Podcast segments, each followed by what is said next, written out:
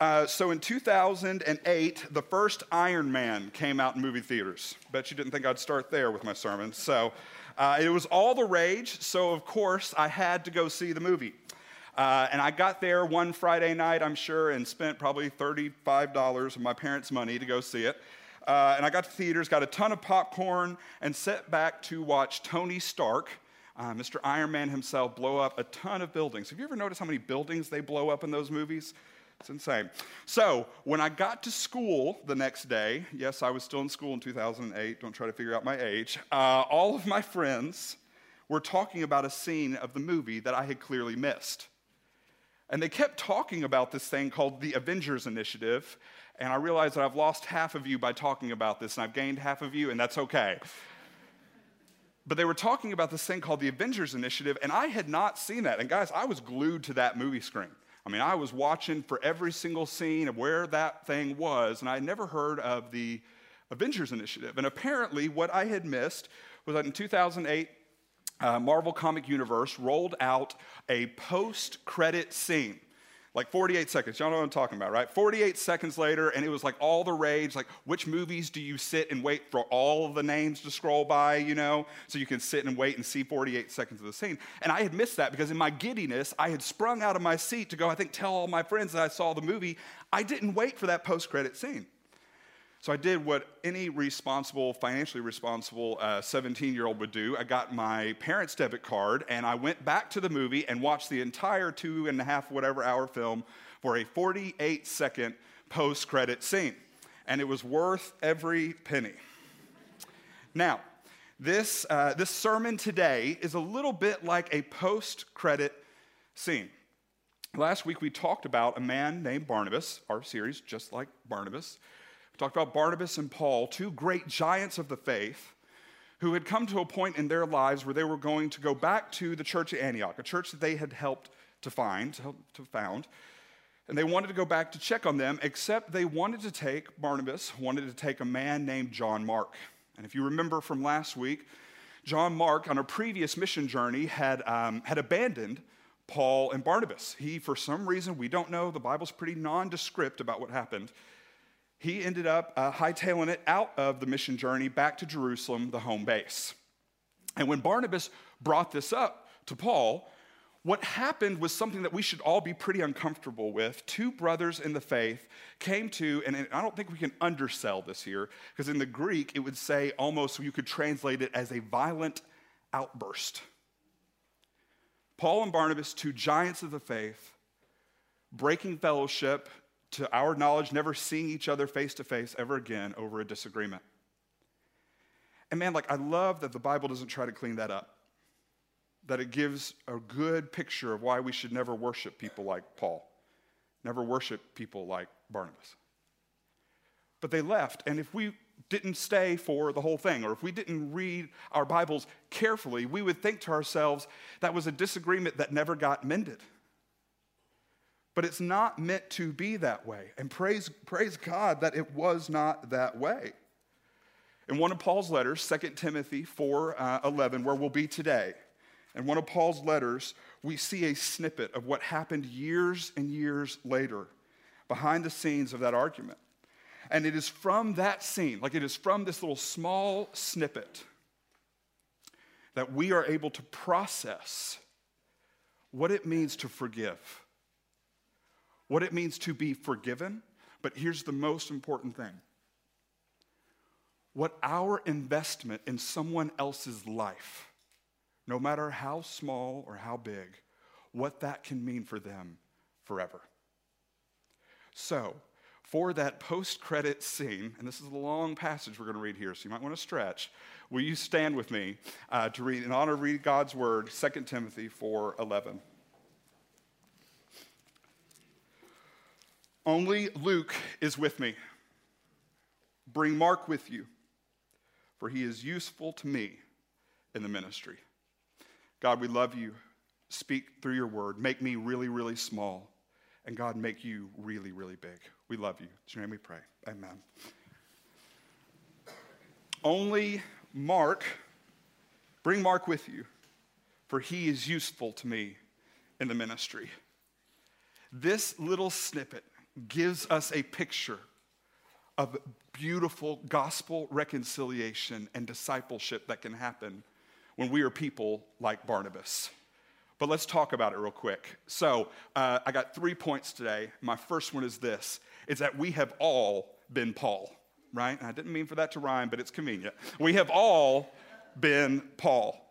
So in Acts 13 13, like we said earlier, we learned that Mark abandoned Paul and Barnabas on their missionary journey. Now, earthly kind of reason here, and Aaron touched on this last week, but I want to hit on this a little bit more today. Did Paul have every right to be mad uh, at John Mark, to be mad at Barnabas? I would go ahead and say this from an earthly perspective, I think that Paul had every reason to be mad at John Mark. If you'll turn over with me to 2 Corinthians 11, 24 through 28, we'll see this. Uh, he says this, Paul says this about himself. Like this dude is like special ops Christian kind of deal. He says, Five times I received the 40 lashes, minus one from the Jews. Three times I was beaten with rods. Once I received a stoning. Three times I was shipwrecked. Shipwrecked. I have spent a night and a day in the open sea.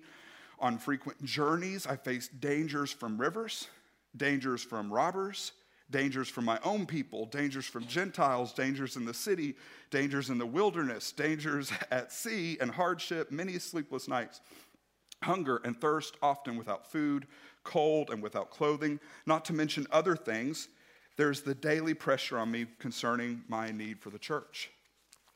Now, Paul, special ops kind of guy, makes whatever Bear Grylls does on TV look like a day in the spa, right? Paul had every earthly right to be upset at this guy. And, like, here's the deal you might be there today, and someone might have wronged you and you were clearly in the right and they were clearly in the wrong, and it might not even be a gray area, it might be a black and white issue where they were just wrong. However, friends, family, brothers, sisters, what if we saw our wrongs, the people who have wronged us, as opportunities to demonstrate the radical and relentless love of Christ? If the point of this life is not to be right. But if the point of our lives as Christ followers, and if you're not a Christ follower here today, you're getting to check out what we believe. But if the point of this life is, is not to be right, but is to know God and to make Him known, then what better way to know God's heart and to identify with Christ than to forgive when it makes no sense? Whatever work had been done with Paul and, and, and John Mark, clearly there had been reconciliation. Paul, in the last days of his life, in a jail cell where there is no light, it's only darkness and, and wet and nastiness, is asking for this person who he literally got into a fistfight with over. Like, that is the radical love of Christ. I look at Jesus dying on the cross as Roman soldiers were fulfilling prophecy said about him hundreds years prior. They were gambling his clothes away. And what did Jesus choose to say? He said, Father, forgive them, for they know not what they do. C.S. Lewis says to be a Christian means to forgive the inexcusable because God has forgiven the inexcusable in you. And before we make this a, a one way conversation, let's acknowledge that there is hurt. There's deep pain, and forgiveness is something that is, is gosh, it is not a natural thing to do. And there are times where, we, even if you forgive someone, you have to have boundaries. But, friends, forgiveness is not weakness disguised as permission. Rather, it is power that is cloaked in the blood of the Lamb. Forgiveness is not weakness disguised as permission, but it is power that is cloaked in the blood of the Lamb. Why? Because the fact that it needs the power of Jesus to happen. All the times, like, I want to see, like, miracles, right? I want to see people, like, raised from the dead and leprosy healed and all these kind of, like, I want to see the miracles that people saw Er, in the early days. But because of Jesus and the Holy Spirit, we actually get to do something more powerful. We get to forgive people of their wrongs against us. And there's power in that. Don't we want to see that? In today's culture, forgiving someone is a miracle, friends. To be fully reconciled with someone you had to forgive is a modern day miracle. In the division of our world, let us be known by our radical forgiveness, not our radical rightness. People don't need to see another argument won on technical grounds. They need to see people who are radically about Jesus and his love. You can win an argument and still lose a heart, and that is a loss as a Christ follower. That is a loss. So, Paul, thorny, prickly, not so great with people skills, Paul, worked through this. And on his last dying days, the person who wronged him, what he felt like the most, he beckoned him to come with him, to be with him as he died. May we long to live, to be reconciled, so that when we go to heaven, we are reconciled with the great Savior. So we've all been Paul. But on the flip side of that, uh, and I'm definitely going to throw myself into this category, we've all been John Mark. We've all been John Mark. We've all been in the spot where we have completely blown it. Anybody here ever completely blown something before, right? You, yeah, I know it's, that's not a popular thing to raise your hand on. I get it, right? But we've all been in a spot where we have completely blown it and our thoughts continue to condemn us. How many times have we been driving down the interstate and you're just going about your day and then all of a sudden something from 10 years pops up into your brain and you think, I was such an idiot for that? Do you realize that that's Satan condemning you and Christ has set you free? So we've all been John Mark, and you knew that you were supposed to keep someone's confidence, and yet you blew it. The marriage that you had went a completely different direction than it was ever supposed to go. The job you had, the friendships you had, it all fell through because of something you did. And that is something that we should lament and our hearts should break over.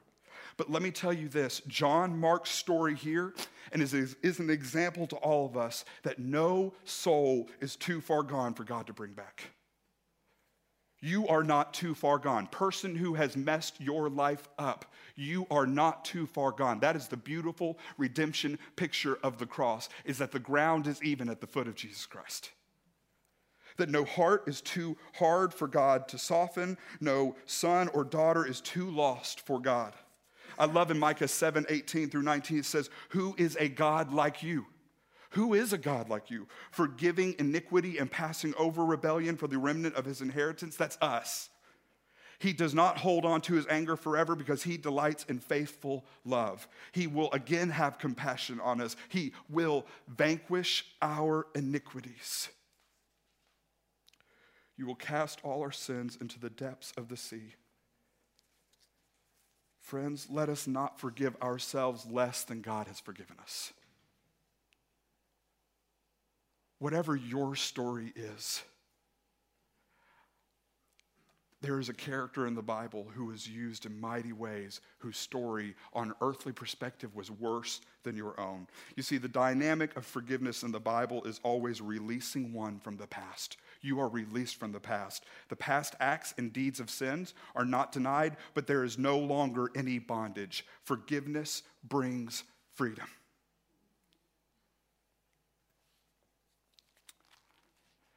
Maybe there's someone here today who you have been hurt. Someone has hurt you, or you have done the hurting.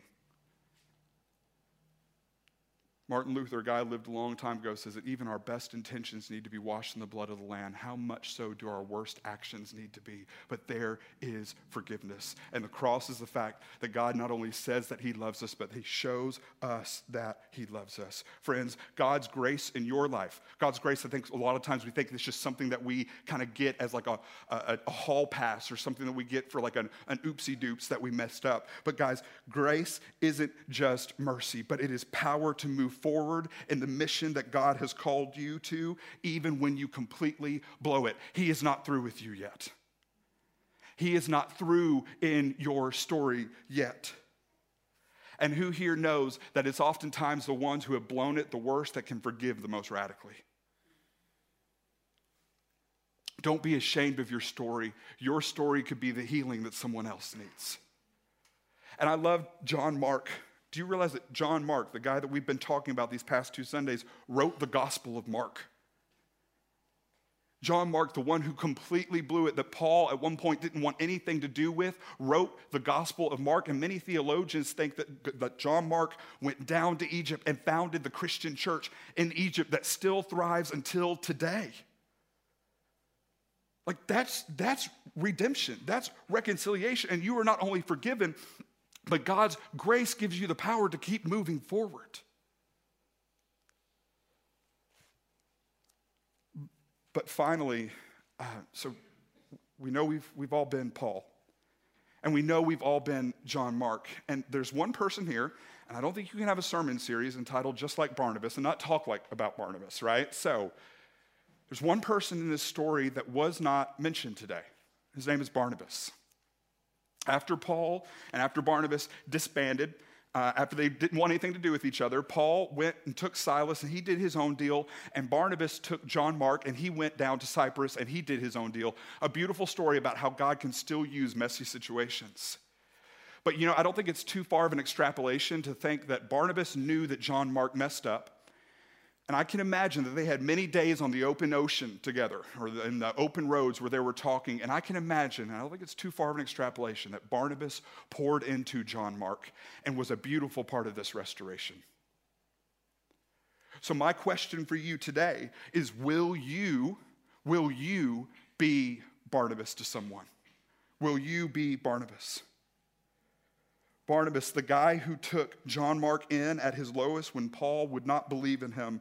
Barnabas' investment was the one that set John Mark on the path that he was at. You see, in this life, friends, in this life, success as a Christ follower means that your fruit, your success in this life will grow on someone else's tree. We could go around this room right now, and people could, every single person could give you a testimony, give someone a testimony about how a grandmother, a grandfather, a father, a mother, a friend poured into and invested into you. But do you realize the gospel came to you because it was on its way to someone else? Jesus' power does not just terminate, does not end with you. It is not Jesus died for my sins, now I get to go to heaven. Amen. And I'm just going to wait it out until then. It is Jesus Christ has died for you so that you could tell other people about him. Live to see the day where there are more people in heaven because of the radical life that you have lived. That's what Barnabas did. Friends, that's the King Jesus that we serve, that gives away ministry, that does not just keep his grace, but shines it all around so that the world might see that Jesus is good. Do you not think that it's a little bit weird that we who have a great God who is invested into us do not spend our lives investing into other people? Does it not seem like a broken link somewhere? So, my question is for you as we wrap this entire series up so, as we, the culmination, so whether this is your first week with us or if you've been all with us all eight weeks, my question for you is this is will you be like Barnabas? Who are you investing in? Who is making a difference? If God answered every single one of your prayers right now, would you have really blessed food and really safe nights? Would anybody be in heaven because of those prayers being answered? We are called to go. Our lives are too short. God's kingdom is too real. God has called us to pour out our lives for the glory of God. And I'm begging with you, right? I feel like I say that a lot from this stage, so maybe that loses its effect. I don't know, but I'm begging with you right now to think outside of your daily schedule. And I know they're crazy and I know there's hurt, but friends, Jesus has given us the grace so that if we put ourselves in a position, position to need his power, then he will give it to us. God gives his power to those who put themselves in a position to need it. Barnabas' life does not make sense outside of this. And I know we think to ourselves, like, man, like Barnabas is in the Bible and uh, Paul is in the Bible and these guys wrote books and all I'm trying to do is just try not to have my, like, to not kill my kids, right? Like, that's all I'm trying to do. I'm just trying to make sure that they don't only eat hamburgers for the rest of their lives, right? Like, I get that. But God has put you in the sphere of life that He has put you in to make a difference. He wants more for you than just having an amazing 401k an amazing house. He even wants more for you than having the 2.5 children and the white picket fence. Like, he wants more for you than the American dream. The American dream can't touch salvation. So pour yourselves out for the glory of Jesus. Now, here is the, um, the action step behind today. If you guys would just take one of these cards with you, just go ahead and get it in your hands. Like I'm going to be reading for, so I want you guys to see it. There should be one close to you if it's not in the seat there. But that's what these cards are. And right, and I thought the other day about the idea that this feels real salesman market kind of stuff. And it's not. Like I'm so grateful that our church has done this. Right? So that's what these cards are all about right now. Um, it, it's not some proverbial accountability tool, right? Where we've been asking you guys to look at this. We're going to say, hey, I need you to fill this out, and then I'm going to check. And if you have not uh, gone to a place class or you haven't read your Bible every single day, then we're going to come knocking at your door. It's not that, but there is accountability for yourself to do it. Now, friends, family, if we are called to be just like Barnabas, then something like this is just meant to be a tool for a life that is meant to be lived for Jesus Christ. So I literally have like, like four things highlighted here. Um, it's our vision 500,000 gospel conversations. Uh, I have highlighted perhaps you want to be equipped and how to have a gospel conversation. Friends and family, it was a gospel conversation that saved me. Could it be the idea that you would even check mark a box that would make you think about who is the person that you're supposed to have a gospel conversation with could mean the difference for someone's eternity? Not in a legalistic way that we're like, I don't know, who am I supposed to go have this conversation with? But that you would sit down and say, okay, Lord, I pray right now that I need to be equipped in how to have a gospel conversation. Teach me. No matter what happens in life, whether it's good or bad, if we pray, it's an act of mercy because we get to see Jesus that much more fully. Or even this next one attend a place class to understand my gifts and passions. It is amazing that there are so many people who understand what they're good at for their jobs, but they don't know how to, or they don't understand how God has equipped them to be in the body of Christ. You know, a church member, right? We have membership, is a lot less like a country club like a country where you pay dues, you get to go hit a couple of golf balls, and it's a lot more like a member of your body. That if the right arm is not functioning or if the left foot is not functioning, then the whole body does not function how it should. Friends, we need for you to know how God has gifted you because we need you to invest and pour into us. Right, the third category is um, I'm highlighted commit to joining a disciple, a disciple making group. I am the discipleship minister, so it does feel self fulfilling, but it's not, right? I have seen, and there are life group leaders that I'm seeing right now in this room, Bible reading group leaders, mentors in this room that I'm looking at, who I know could stand up and tell you right now that their group has blessed them far more than they have been a blessing to their group. And there are people who have been in a life group who have said that their life group was when the gospel came alive. Do we know that life change does not happen in these rows, but it happens in circles when you are gathered up in someone's home, living out the truths of, of faith? Get into community so that you can put yourself in someone else's story. And then finally, um, next step in generous giving, I, I look, put starting, like starting, give to the church for the first time. Um, I'm newly married. Uh, I've been married for like a, a, little over a year, so my, my expert marriage book will come out next month. It'll be great. Um, and one of the hardest things for my wife and I to do was to, get, to give of our finances, to give to the church in that way. Because I'm here all the time. I'm moving chairs for the glory of God, right? I'm doing all these things. Jesus, can't you understand that I'm doing all these things for you? There's this aspect of giving that says, man, it is not the doing, but that it is the being, that it's experiencing Jesus. When we let go of what is already His, that we actually get to experience Him walking alongside of Him. I was having a conversation the other day. Someone says, I'm making like half the money that I, I was making in my former job as a finance person. He's a pastor now. And he's like, and we just committed to continue to give.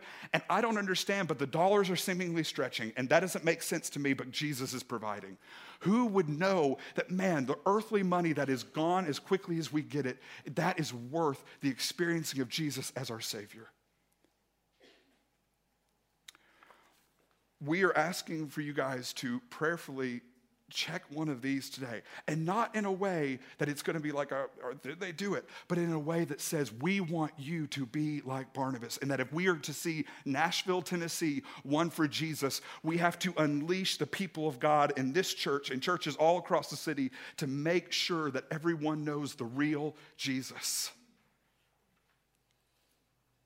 It's not a Sunday morning experience, it's an entire life, a life of giving yourself away. So, friends and family, my question for you is will you be like Barnabas? Not a super heady theologian like Paul, not a leader of an entire nation like Moses. Not the rock that Jesus built his church on, like Peter, but will you be faithful to invest and to pour into others like Barnabas? Ultimately, like Jesus. That's the glory of what we are doing, the King that we are serving. How could we give anything but our entire lives? Will you pray?